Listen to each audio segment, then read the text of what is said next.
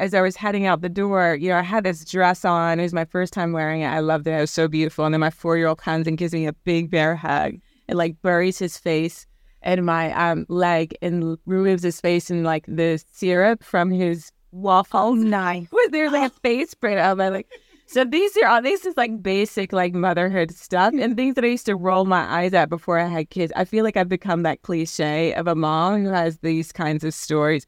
But I think it is it's also really quite telling, like the different hats that we wear and the different spaces that we occupy. With thanks to Bailey's, this is the Women's Prize for Fiction podcast, celebrating women's writing, sharing our creativity, our voices, and our perspectives, all while championing the very best fiction written by women around the world. I'm Vick Hope, and I'm your host for season six of Bookshelfie, the podcast that asks women with lives as inspiring as any fiction to share the five books by women that have shaped them. Join me and my incredible guests as we talk about the books you'll be adding to your 2023 reading list. I am delighted to have Kenya Hunt, the editor in chief of Elle UK, on the podcast today. Kenya is an award winning American journalist who's now been working in the UK for a decade.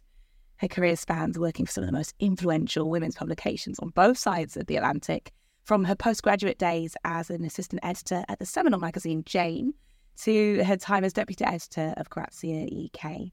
Kenya is also the author of Girl Gurl Grrrl uh, on womanhood and belonging in the age of Black Girl Magic, which is brilliant. If you haven't read it, definitely check it out. And in 2021, she was recognised by the British Fashion Council for her work with the Global Leader of Change Award. Welcome to the podcast, Kenya. Thank you for having me. It's so good to see you. We've chatted before, I, not to big up another podcast at all, but I do another um, podcast about Black music, and we've chatted about your lives and the music that you love and has shaped you as you've grown up. But now we get to talk about books, which is uh, honestly my two favorite things: music and books. My happy place. So yeah, it's a real thrilling uh, experience to be here sitting with you today. You were saying before um, we began recording that there's something very special about getting to have those conversations about literature or, or even you know nonfiction. Why, why do you love that so much? Well, for me, when I'm home, like doing anything that doesn't re- eh, you know require a screen, I love to put on a podcast and listen to an author talk about writing. It's my happy place.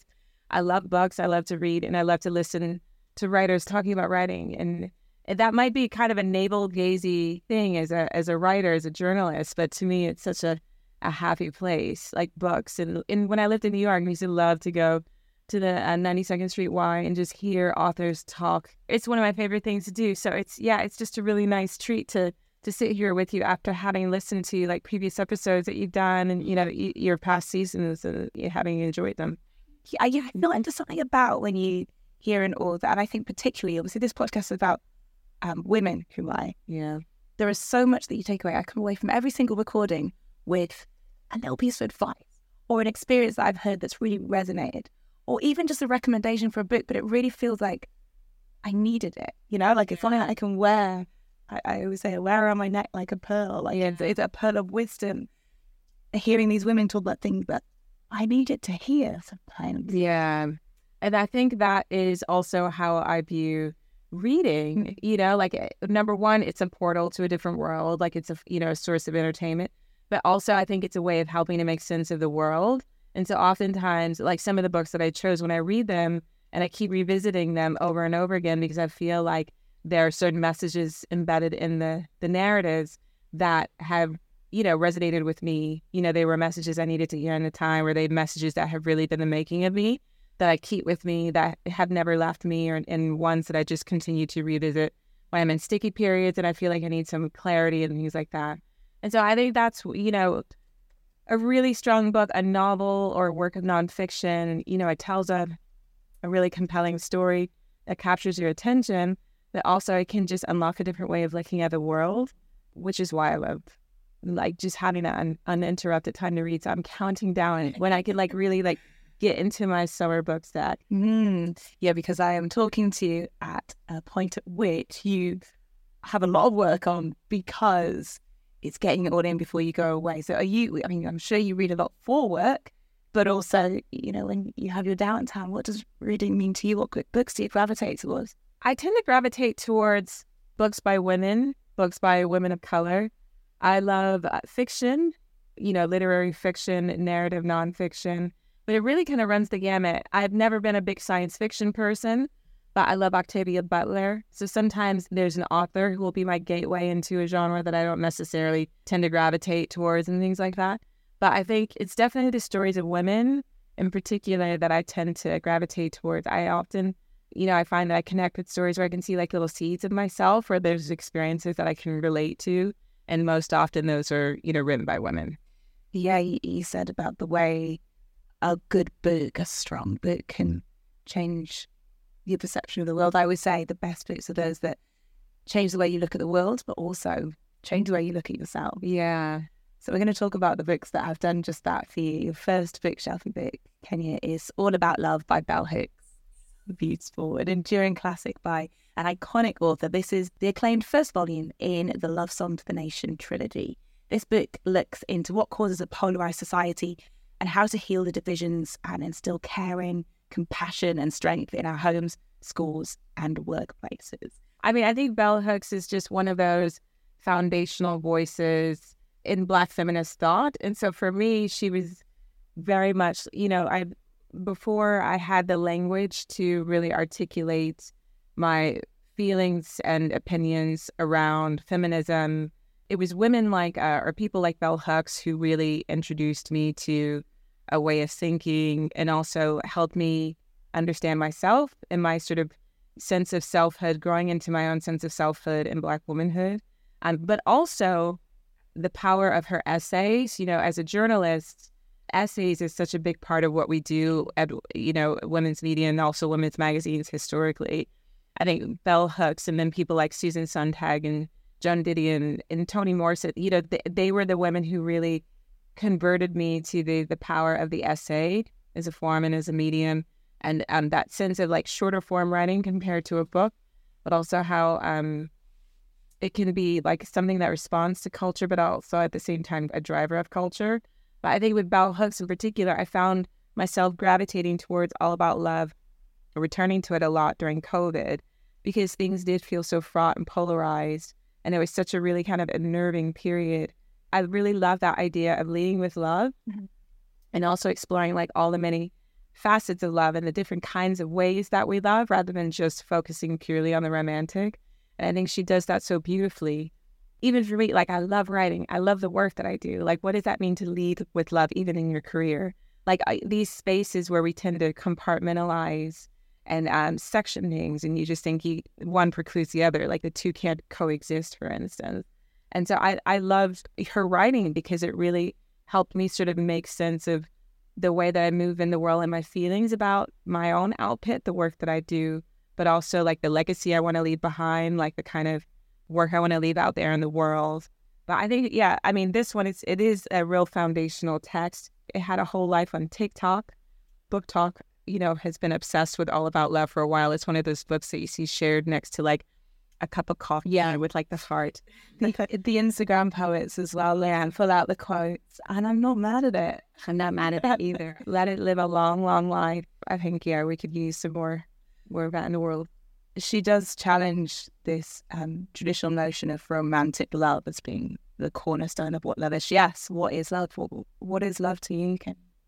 Um, I think for me, love is, I mean, it, it means so many things. You know, I have two small children, so lately, and as they grow, I've been thinking about a lot about love within the context of motherhood and selflessness and what that means, and also how it really creates a heightened sense of purpose like it, it drives a different sense of purpose when you're responsible for another life, you know, in this world, and also like integrity and our values and all of those things are very, very much sort of wrapped up in, in love with me. But also, you know, Bell Hooks talked about this idea of sort of radical acceptance and the ways that we accept the flaws in one another and the ways that we interact with each other. Because I think, especially now in this age of social media, you can encounter divisions or blockages with people, and it can be so easy to sort of shut that person off or the idea off or just surround ourselves with exactly what we want and need at the time. I think there's value in that.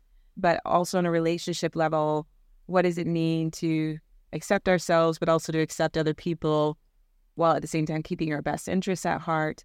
Relationships can be a minefield, you know, no, romantic relationships, relationships with family, relationships with colleagues. And so, how do you navigate that with your sense of self love intact, mm-hmm. but also with your sense of love for community and the greater good? And so, I think these are all things, especially in this stage of my life, you know, with the roles that I occupy at work and then at home with my kids. These are the things that I think about a lot. Um, and so, this is why I found myself like returning to this book so much. It's interesting that you mentioned the roles that you play and the love that you have to give in these different stages of your life, from being a mother, from being in the home to being at work. Do you feel like your character changes as you navigate these spaces? How do you get into these headspaces? I get does my character change? I don't know. I, my circumstances change. Yeah. I mean, I think a classic point is Sunday. I was at a very lovely moment for work with Cartier at a Goodwood Festival. And so that's a very, um, you know, one might say is a very kind of glamorous setting yeah. where you're surrounded by, you know, people who you might recognize from like film and television. And then I go straight home and my son has a, a stomach bug. Oh, no or even before as I was heading out the door, you know, I had this dress on. It was my first time wearing it. I loved it. It was so beautiful. And then my four year old comes and gives me a big bear hug and like buries his face in my um leg and removes his face in like the syrup from his waffle. Nice. With there's like a face print of my like so these are all these is like basic like motherhood stuff and things that I used to roll my eyes at before I had kids. I feel like I've become that cliche of a mom who has these kinds of stories. But I think it is it's also really quite telling, like the different hats that we wear and the different spaces that we occupy. But I like it as well because I think we do contain multitudes. Like we're never just one thing. And so this like they humble me consistently all the time. So I can't like get you too used to the luxury bubble because then I'm gonna get back home and they're gonna be like my uniform needs to be ironed, but you know that sort of thing talking of those different hats that you wear, um, I know you grew up classically trained dancer and then, you know, made this career change to, to move into journalism. How did that happen?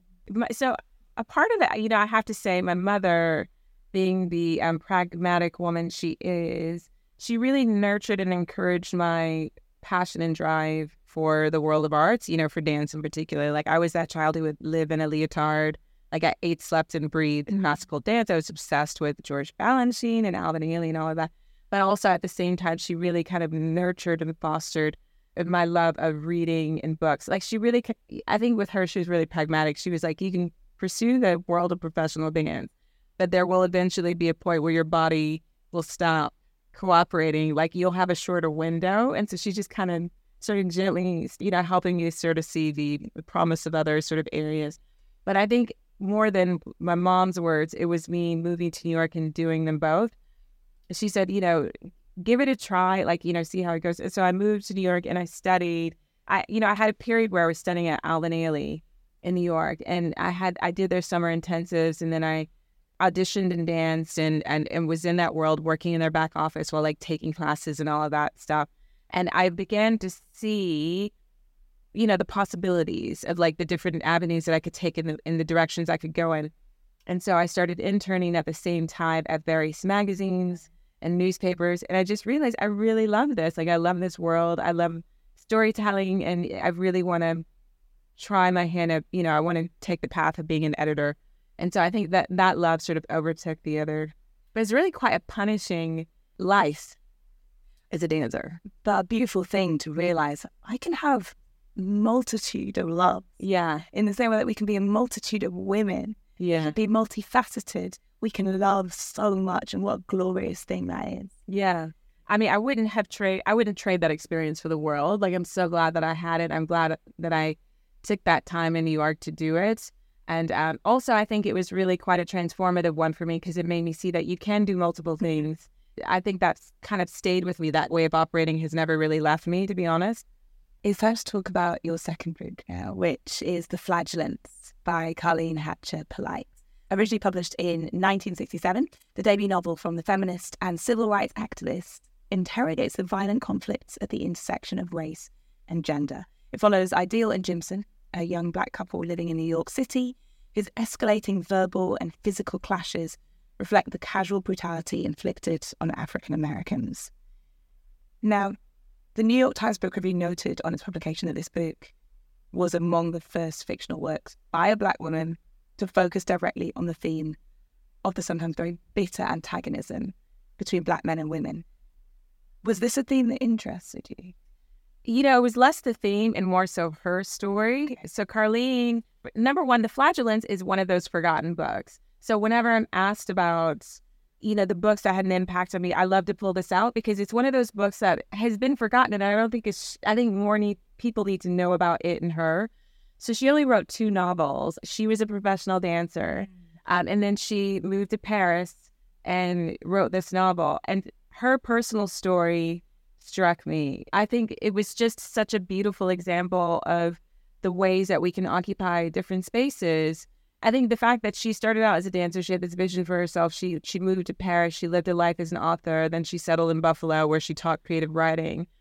That I think there's something about that because I think sometimes as women, and I think particularly women from marginalized backgrounds or black women, you can sort of at an early age when you're in school, you can be told, okay, this is the path that you should consider, or this. I remember being in school at university, and the professor went around the room and asked us what we all wanted to do when we graduated, and I said I wanted to move to New York and be an editor. Um, this was towards the end of my undergraduate studies, and she was like, "Oh, that's really competitive. Maybe you should try teaching instead." In front of all my classmates. But I think that's sort of like people sort of try to tell you to manage your expectations, and I think with Carlene, I think she's just such a wonderful example of the fact that, you know, she blazed her own trail. Um, and then she had, um, you know, she moved to Paris. She wrote this very experimental novel, like the format. Essentially, it's this breakdown of this relationship, or it's like a lot of impassioned dialogue. Like they're arguing for the vast majority of the piece, and it's a non-linear narrative. So uh, she's writing in a completely different way, an experimental way, and basically occupying a sort of corner of the world of literary fiction that we don't typically see Black women wading into. And so when I first read about her, I think it was a New York Times story. I read the novel because I was like, her story is so fascinating. Uh, let me read the novel because the novel sounds riveting. And it was just one of those books that stuck with me. And I was like, it was hard to find it. Like I had to really hunt to track it down. But I think in the same way that um, Zora Neale Hurston was a brilliant writer and then kind of faded to obscurity. And then you had Alice Walker, who reminded the world like th- her writing, it needs to be remembered, it needs to be read, it needs to be sort of out there. Now, Carlene Hatcher Polite was not nearly as prolific as Zora Neale Hurston, but I think this is like one of those books that people have forgotten about. And I just think it's worth people being aware of and, and reading and, and knowing. So it wasn't necessarily the themes itself, although I think, you know, it's a great novel. I mean, it's quite a challenging one, and that's why I, I also respect it.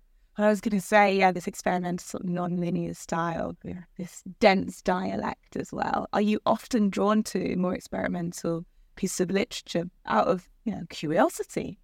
I not always. I mean, I I think it's much harder to take complex ideas and make them accessible to people. That's just tends to be what I'm most interested in because also I think my work in the more sort of commercial media space, that's always what I'm that's what I'm thinking through. But I think one of the other books I've got on the list, Toni Morrison, The Bluest Eye.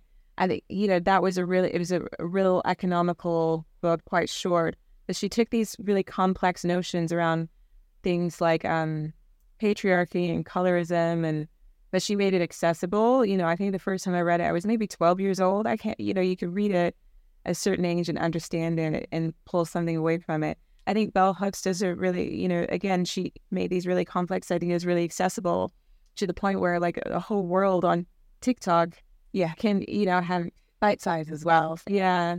But I, I think I'm a, an omnivore, really. I just, if it's good, I'll and sit down and I'll enjoy it. I love that description of the types of books that you like. I'm an omnivore for it.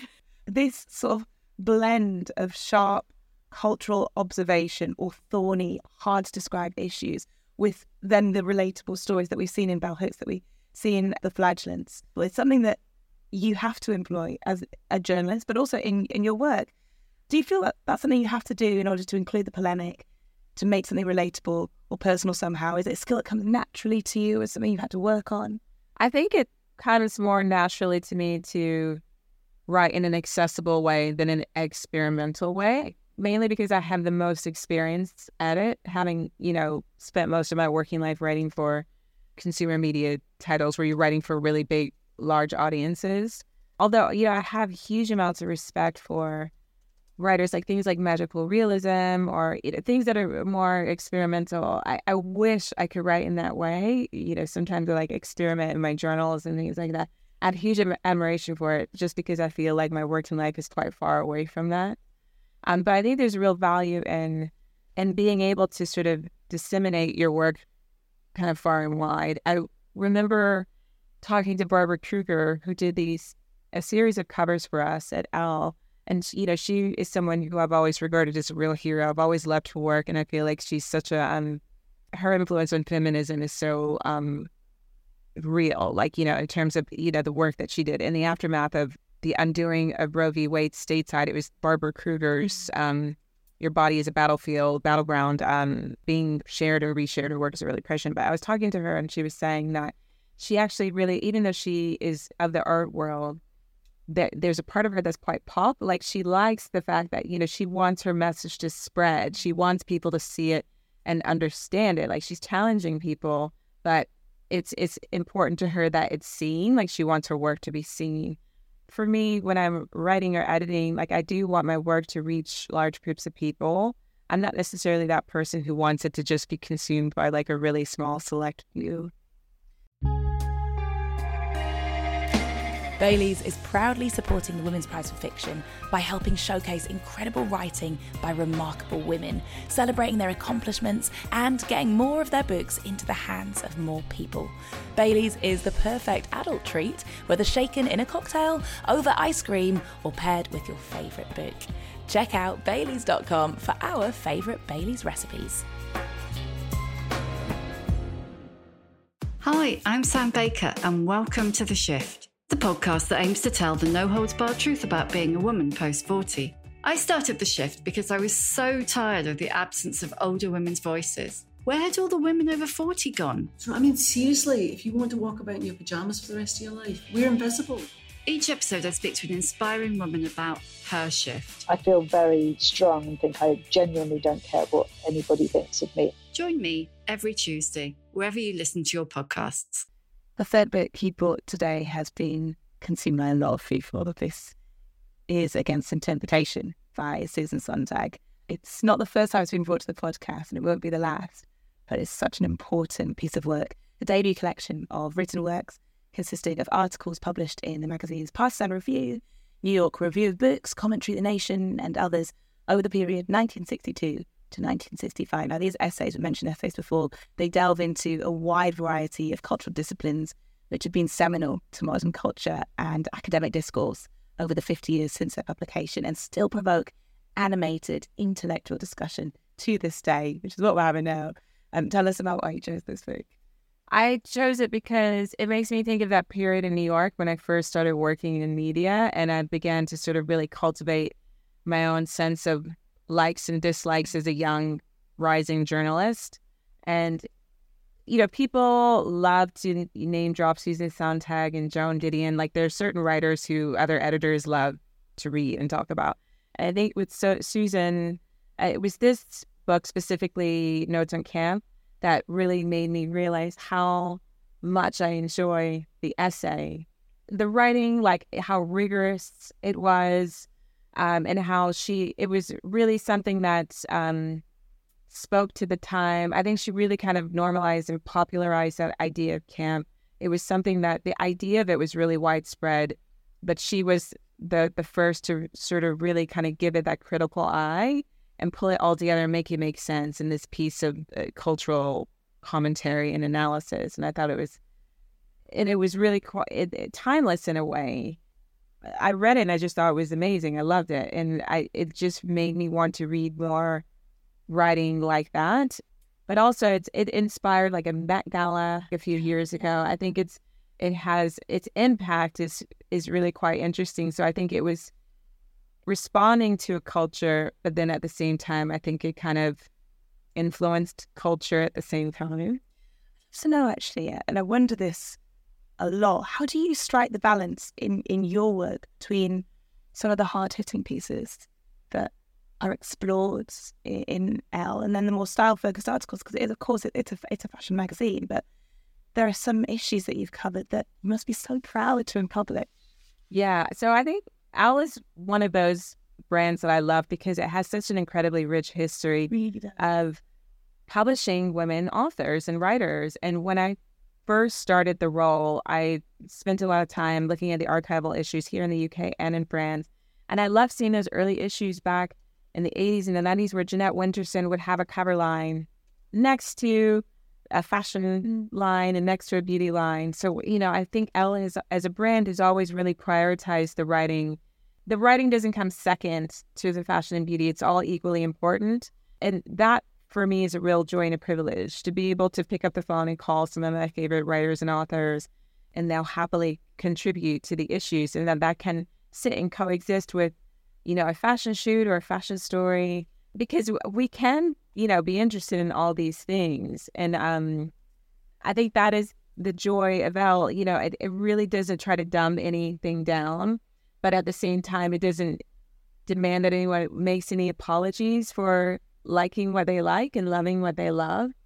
I think it's a really dated, archaic way of thinking that you can't be a serious minded woman and not enjoy the new Barbie film or, you know, as a new drop at Zara or like that luxury bag that you've been hunting down that you found on Net-a-Porter. I think we can do all these mm-hmm. things at the same time. And so th- that is what I love most about, you know, being at Elle that we can give you a deeper dive with a long read and look at, you know, the state of like women's reproductive autonomy and the aftermath of Roe v. Wade, what that mean might mean for women here in the UK, for instance, or we can just give you a really light and fun trim report and in the form of an A to Z, or we can look at the um the current cost of living crisis here and the ways in which that's impacting our lives as women and our aspirations and our abilities to climb the property ladder or put away money or eh, things like that, you know, while at the same time giving you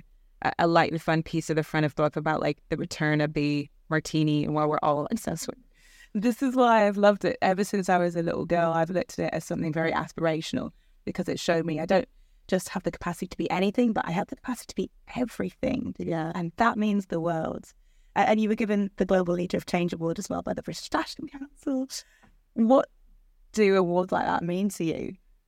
that was a total surprise. So that it was just like a nice, a nice moment, and I felt really humbled by it, and um, yeah, I was quite blown away by it. And so even now, thinking back on it, I'm just, you know, I do feel just like deeply honored to have been recognized in that way in the first place. I'm not one of those people. You have some people who are just like always like you know you look at the bio and they have like loads of awards and that sort of thing. I'm not that kind of. I don't have that history, but the ones that that I've won just you know, mean a lot. I think awards are and those kinds of accolades and lists and that sort of thing. I don't necessarily put huge amounts in it and that I don't necessarily seek it out or feel like it's something that I have to have. But when it comes, when there's recognition in that form, I think it's like, you know, it's a really beautiful thing and a really humbling thing and, you know, something that I don't take for granted.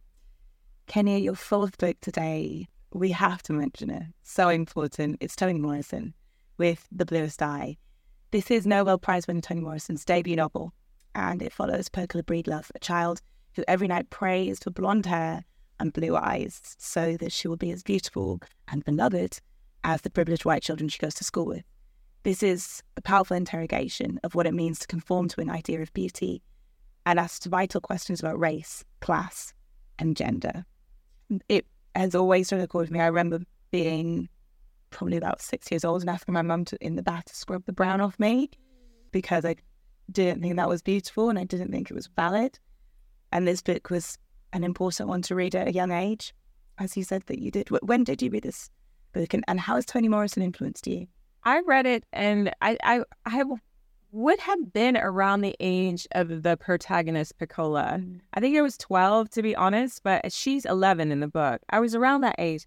I used to love my local library. That was fun for me. After school, I used to, I mean, I was, in ballet class and I played tennis and all these activities. But one of my favorite things to do was to go to the library. Me and my girlfriend sometimes we would sit in the back of the library and just read books. And so, you know, I was reading like Judy Blume, like all those authors who you would expect a girl at that age to read.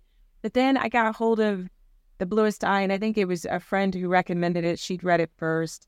And it for us at that age, Pecola's story of um, number one, this sense of uh, how her sense of girlhood was impacted by these beauty standards, but also the abuse, the sexual abuse that she underwent. I mean, it was it was unlike anything that I had read before.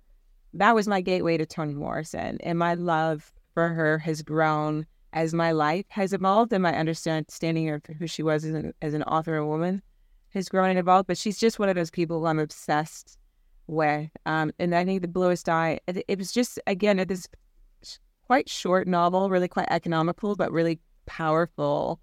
And there was so much packed in it.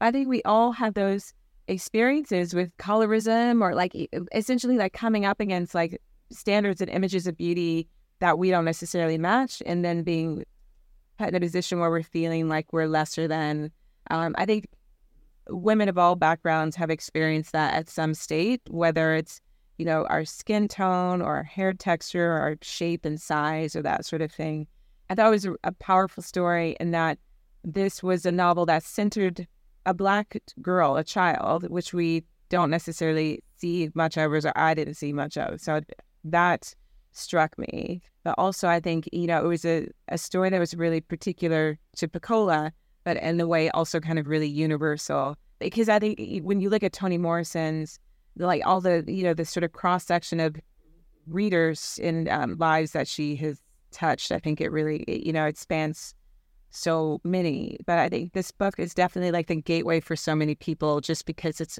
quite a powerful and resonant story. So for me, growing up in the South, where there was definitely that sense of, you know, the legacy of the brown paper bag rule, like, you know, if you're darker than a brown paper bag, you're less desirable, or all of that was definitely in my environment. It was around me. I think my parents just did a really good job of shielding me from that. Like, but it was definitely around. So reading it, that was my first time actually reading something that confronted it head on.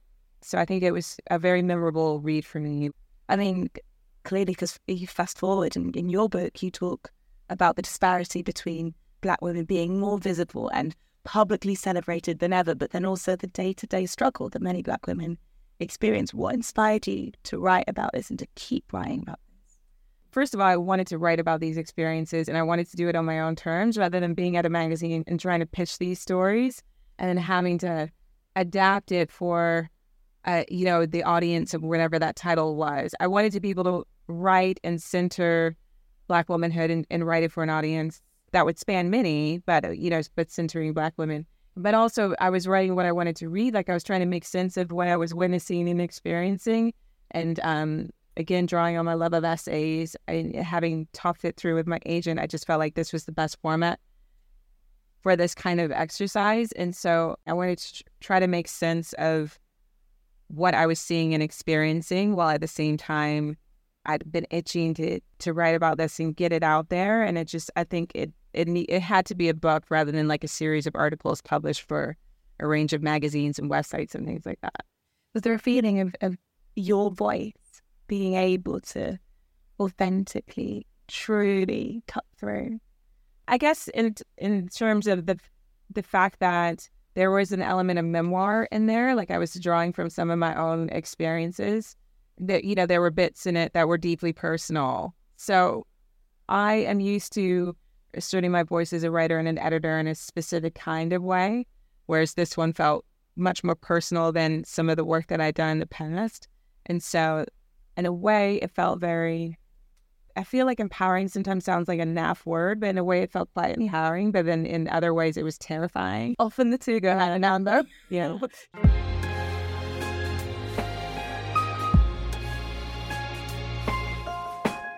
Uh, your fifth bookshelf book, uh, Kenya, is Creative Visualization by Shakti Kulkarni. This classic guide teaches visualization methods that are practical and easy to incorporate into daily life helping readers use the power of their imaginations to create what they want in their lives, whether it's to change negative habits or improve self esteem, reach career goals, or experience deep relaxation. How can we fit this? How can you add this at the, at the end of your list? Because it's a little bit different.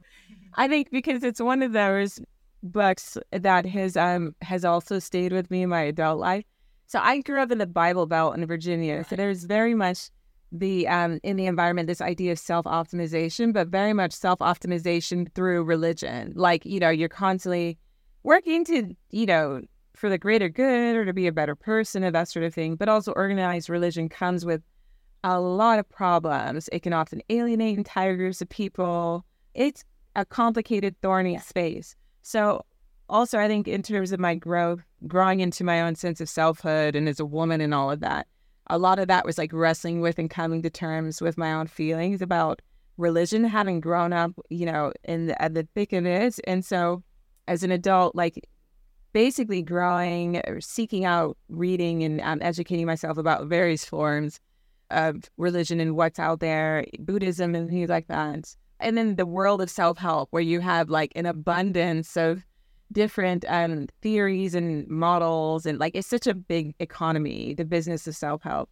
I, I um, encountered creative visualization through another editor and I read it and I just quite simply liked the the practice of being much more conscious of the narrative that we tell ourselves in our head because oftentimes we don't even realize it but that we're we're telling ourselves messages all day long and I think just the book does a really good job of creating that awareness of how often our thoughts can spin into it can veer into negative territory because I do deeply believe that our thoughts matter. Like I really believe in the power of the vision we create for ourselves. Like you know, Carlene Hatcher Polite, you know, had a vision for herself, and then she lived quite an unconventional life. You know, when you look at you know the the experience of a lot of her peers and contemporaries at the time, I think the life she lived was probably not the average. And so I think we have these these visions for ourselves, and I think there's real power and making sure the feedback loop that you have in your head is one that is ultimately kind of keeping you in place of promise and possibility. Not to say that we need to sort of Pollyanna life and like sugarcoat things and and block out the, the realities or like when we're going through tough times and things like that. But I think there is a, a real power and a sort of a heightened consciousness of our thoughts and our thinking and how that can impact our lives, the way that we perceive reality, but also the ways that we encounter other people, the way we make ourselves feel. There's just, you know, oftentimes there's a talk about the way that we make other people feel, but I think there's also the way that we make ourselves feel about, you know, like when you wake up in the morning and when you go to bed at night, like it's important to be conscious of how we regard ourselves, you know, that that internal thinking, like what that process looks like. And so I think she does a really great job of presenting a really strong and valid case for being kinder to yourself and also being more intentional in the way that we regard ourselves and, and the, the desires that we have for our lives and how we achieve them. I've not read this book, but I've been practicing manifestation, visualization, mindfulness, being kinder to myself and others, and um, gratitude, practicing gratitude. I said to my mum the other day that I was doing all this. She's like, "Oh, so you're praying?" And I was like, "Well, I guess so, but it's not necessarily to a god, but I do believe in a God of all things. Like the the universe is is magical. And what is that if, yeah. not, if not a God? Given your religious background, what is being surrounded by religion growing up, what does spirituality mean to you? I think it's so funny what your mom said because it. Is, I think praying is like a kind of form of like you know creative visualization or all this. It, it's in practice a lot of it. In essence, you know, all these different things do. They're you know remarkably similar in a lot of ways. For me, spirituality right now I think at a time when um, we are just constantly being bombarded with mm. bad news all the time, like the scrolls just prioritize things that make us stop. And oftentimes they're really shocking things or really devastating things. I mean, even the orcas and the dolphins have had it. I keep being served all this news about the orcas who keep slamming themselves into these boats and like dolphins who are now attacking people. I'm like, we can't even just have like fun, nice, like aquatic life. Um, but I think it, there's so much anger out there in terms of like social media and everything. So for me, spirituality, I mean, words that come to mind are like love, like a sense of groundedness for self, but also for community. I think in terms of the greater good, I think sometimes we, especially like amidst the wellness boom, sometimes we can become so focused on ourselves and the individuals, we forget the need of the greater good and the power of like, you know, what we can do collectively and communities with each other. Because I think we need to be thinking more along those lines right now. And also with that in mind, this book, it advocates for taxation. How do you switch off? You know, I try to be consistent with my meditation. It can be hard sometimes. sometimes you feel like you can only prioritize, but so many things when you're juggling many balls. But for me, I love um, uh, things like reformer Pilates. You know, having a nice book, being outside a lot. You know, when the weather is great. You know, finding an open body of water. I think because I grew up in a beach town, like my happy place tends to involve water, like going by the sea or a long hot bath or anything that involves water like generally makes me happy and it tends to i find to be really calming. That's where i sort of find like my sense of calm. And then also sometimes just at night you know when everyone's asleep like just being able to write and have like a nice glass of wine or like a hot soak and like a good book and that sort of thing. Or conversely just having a really loud and rowdy night with my girlfriends as well. I think is like a really joyful thing. Like just having really like joyful moments. Like I love laughter, like loud, loud, rowdy, obnoxious laughter as well. I do want to ask you just quickly before before we wrap up. You, you're the founder of Room uh, Mentoring, which advocates greater diversity within the fashion industry by supporting um, and providing a network for new talent. I feel like some of the things you said, although they're about, you know, relaxing on a personal level, it's good advice because that perspective and that balance is also what's going to embolden us and empower us. Um, but I'd love to know overall for, for that new talent, for anyone listening to this who's looking at potentially a career like yours, what would be your advice? Um, I think my advice would be to be clear in your vision for yourself. And if it's not clear, be kind to yourself. That's okay too. But just to remain open to the possibilities. Like, you know, our lives can take these twists and turns, or you can stay on a dedicated path and stay the course. But I think just um, allowing ourselves to dream and, and not necessarily uh, basically rejecting any kind of boxing in that, that people might try to impose on them. I think um, we're, you know, we're always being told to sort of manage our expectations of what we can do and what we can achieve in many ways. And so I, I really try to encourage young people to to really hold on to these limitless possibilities that they have and not try to, you know, break out of any sort of patterns of self-limiting belief, which can be so easy to sink into. Well, we've ended on creative visualization, but we've gone on such a journey through literature. So just finally, Kenya, if you had to pick one book out of the five that you've bought today as a favorite, which would it be and why? I'll say just because it's sitting right next to me, All About Love by Bell Hooks, because I think that's the one that I've revisited the most in the past few years. But it's hard. It's an impossible task. Yeah, it's it's actually. I mean, it's it's quite bad of us as we love books, those big book heads, to make you choose five when we all know there are hundreds of books that make up the woman. Um, but it's been amazing to hear about how these five have shaped you to hear about your life, Kenya. And maybe we can get you back. You can you can bring another five. Great. Thank you so much. Thank you so much for joining me. Thank you for having me. I'm Vick Hope, and you've been listening to the Women's Prize for Fiction podcast. This podcast is brought to you by Baileys and produced by Bird Lime Media. Thank you so much for listening, and I'll see you next time.